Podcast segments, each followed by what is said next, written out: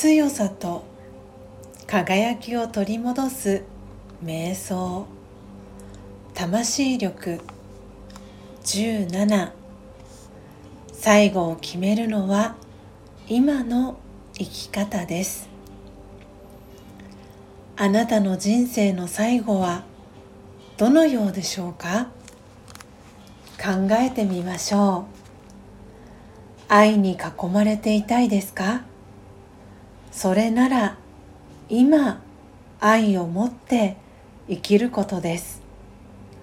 穏やかで安らかな死を望みますか？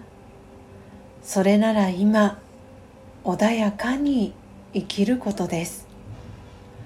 どんな最後を望みますか？今そのように生きていますか？最後を決めるのは今の生き方です。悔いのないように生きていきましょう。オームシャンティー。